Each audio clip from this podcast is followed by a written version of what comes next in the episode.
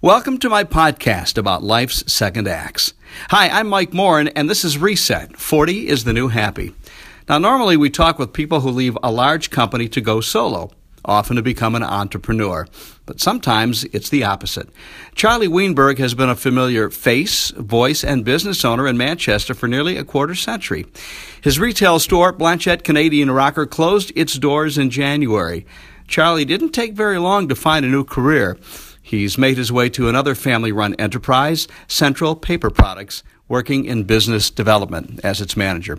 So, Charlie, why did you close Blanchet Canadian Rocker? Because I think it came as a surprise to a lot of your customers. I know it did me.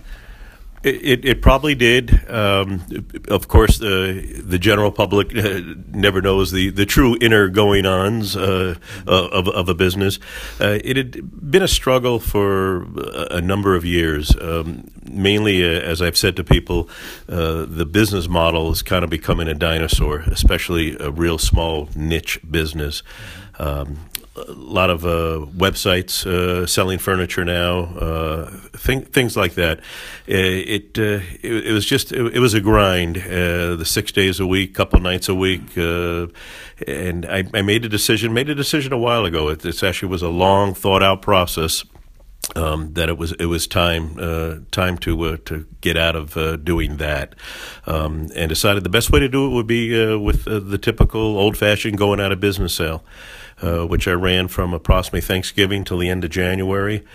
And it was very successful, literally cleaned me out of almost everything. People really responded to it, and which I was grateful for, because it made my decision, easier to accept and to deal with. Right. It validated what you'd been thinking, right? Exactly. It was a well-established business here in the city, so that was where the surprise factor came. But being as small a business as it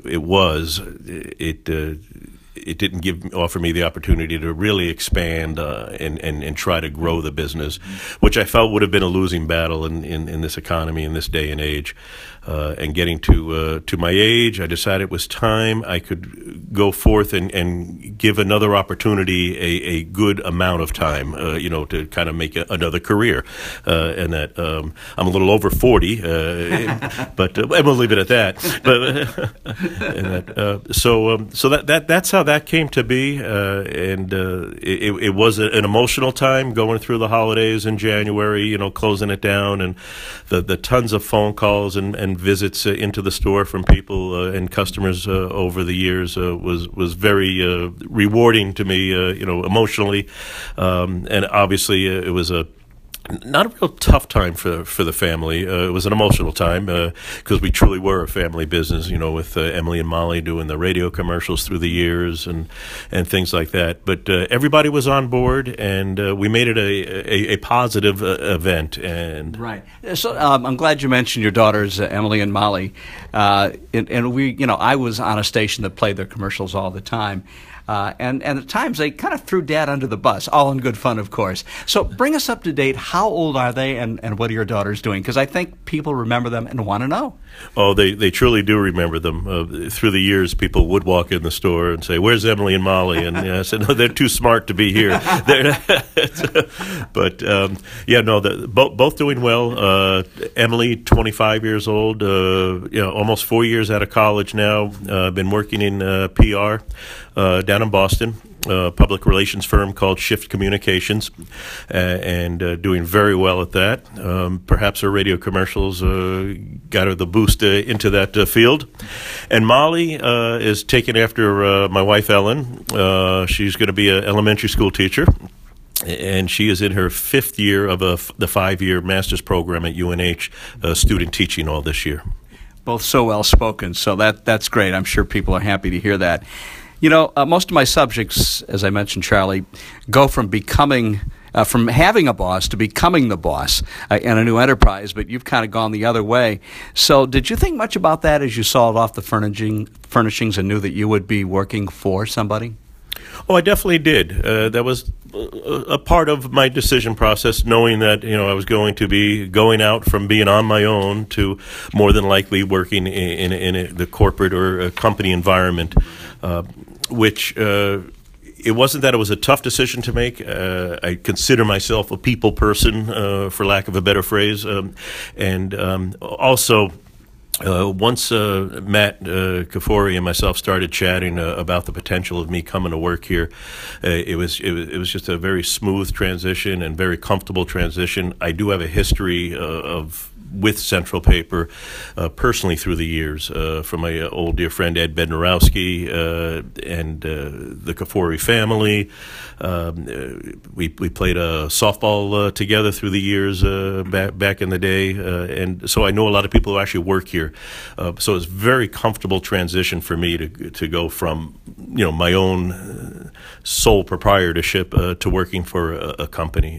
I didn't really think that you sat down and filled out an application. I wondered if there was a connection. You've always been of the mind of giving back to the community. Clearly, the Kafori family has done the same thing. So it's, even though you're technically working for somebody, it almost probably feels like you're part of the family. It truly does. I did take some time this past fall, once I made the decision that I was going to be closing the store, to update my resume. That was my PR department, Emily's job to do.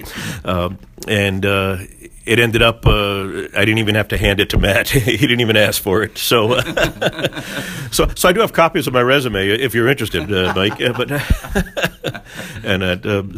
Yes, I'm sorry, I know I lost track of the question. Well, we're talking about how the transition, it was an easy one, and those are the best kind. So tell me about your reinvention in business development. What exactly do you do here at Central Paper? Right now, it's evolving daily. I'm in a good training program, mostly learning the product, the whole aspect, the logistics of the company first and foremost. But then in business development, it's a great position for me because I'm going to be able to work on my own in some sales capacity, but then with the entire sales staff as well. Through a lot of connections I have made through the last almost quarter century of owning my own business locally, and that trying to expand on the customer base of Central Paper Products, trying to expand on its presence in the community, which it's very strong there to begin with. But also, Central Paper itself is trying to expand in its product categories in the marketplace, and that office is becoming a big factor, or as the phrase now is break room products, from coffee, water, all office supplies. So I'm going to be working with the sales force in hoping to expand on the products they actually sell to existing customers. So there's different projects along the way that I'll be involved in. It sounds like a lot of it will be face-to-face with customers, people you already know. But let's get back to the Internet, which I think you feel was partly responsible for the demise of your business model at Blanchet. Will you be taking advantage of the advantages of the Internet as well as part of your position? Central Paper does have a presence on the Internet, an excellent website, a Facebook page, and I definitely will be getting involved in promoting the company from that angle as well, and that it's something I'm very comfortable doing, and that we did have a Facebook page from Blanchet Canadian Rocker, and that was always a good tool that I use there. And finally, Charlie, I always end the podcast by asking my guests to offer some encouragement to other people who are taking the leap to start a business. You, on the other hand, are my first case of sort of the reverse. So what can you say to those like yourself who might be leaving a business where they were the boss, and give them encouragement, because you're sort of the poster child for how this is working out so far very, very nicely? Oh, geez, you put the pressure on me. Yeah. Basically, I think we all feel younger than we really are, and it's never too late to make that change. I'm kind of old world, I consider myself, and change perhaps doesn't come as easily to me as maybe it does to some people, and that my wife and daughters will adhere to that. But it's never too late to make that change, and I tell you, the excitement of the change has been tremendous for me, and it's a whole different schedule. I like the for the most part, the Monday through Friday, not the retail schedule. Mm-hmm. So that's been a big psychological plus. Mm-hmm. But just the excitement of coming to work every day and actually walking in and saying good morning to other people here in the building is just, it's a different world, but thoroughly enjoying the change. You know, I never thought of that aspect of it, you know, having a small family business where there would be days probably when it would be fairly quiet. You could feel very isolated now. There's a lot of stimulation, and you're making a lot of new friends. So true, in that with some of the people I have known prior to coming to work here, and then now the new people I have met, it is. And the end of the day, I'm exhausted, and that, and just from absorbing all the new product info and everything that you have to do to learn a new position.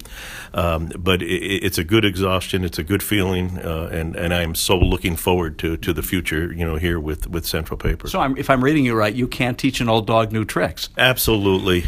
You're not going to get an argument from me on that one. Or a middle-aged dog, maybe. Yeah. Hey, I'm older than you are, so I can say that.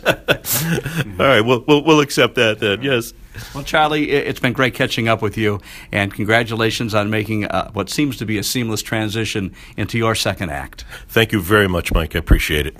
Thank you.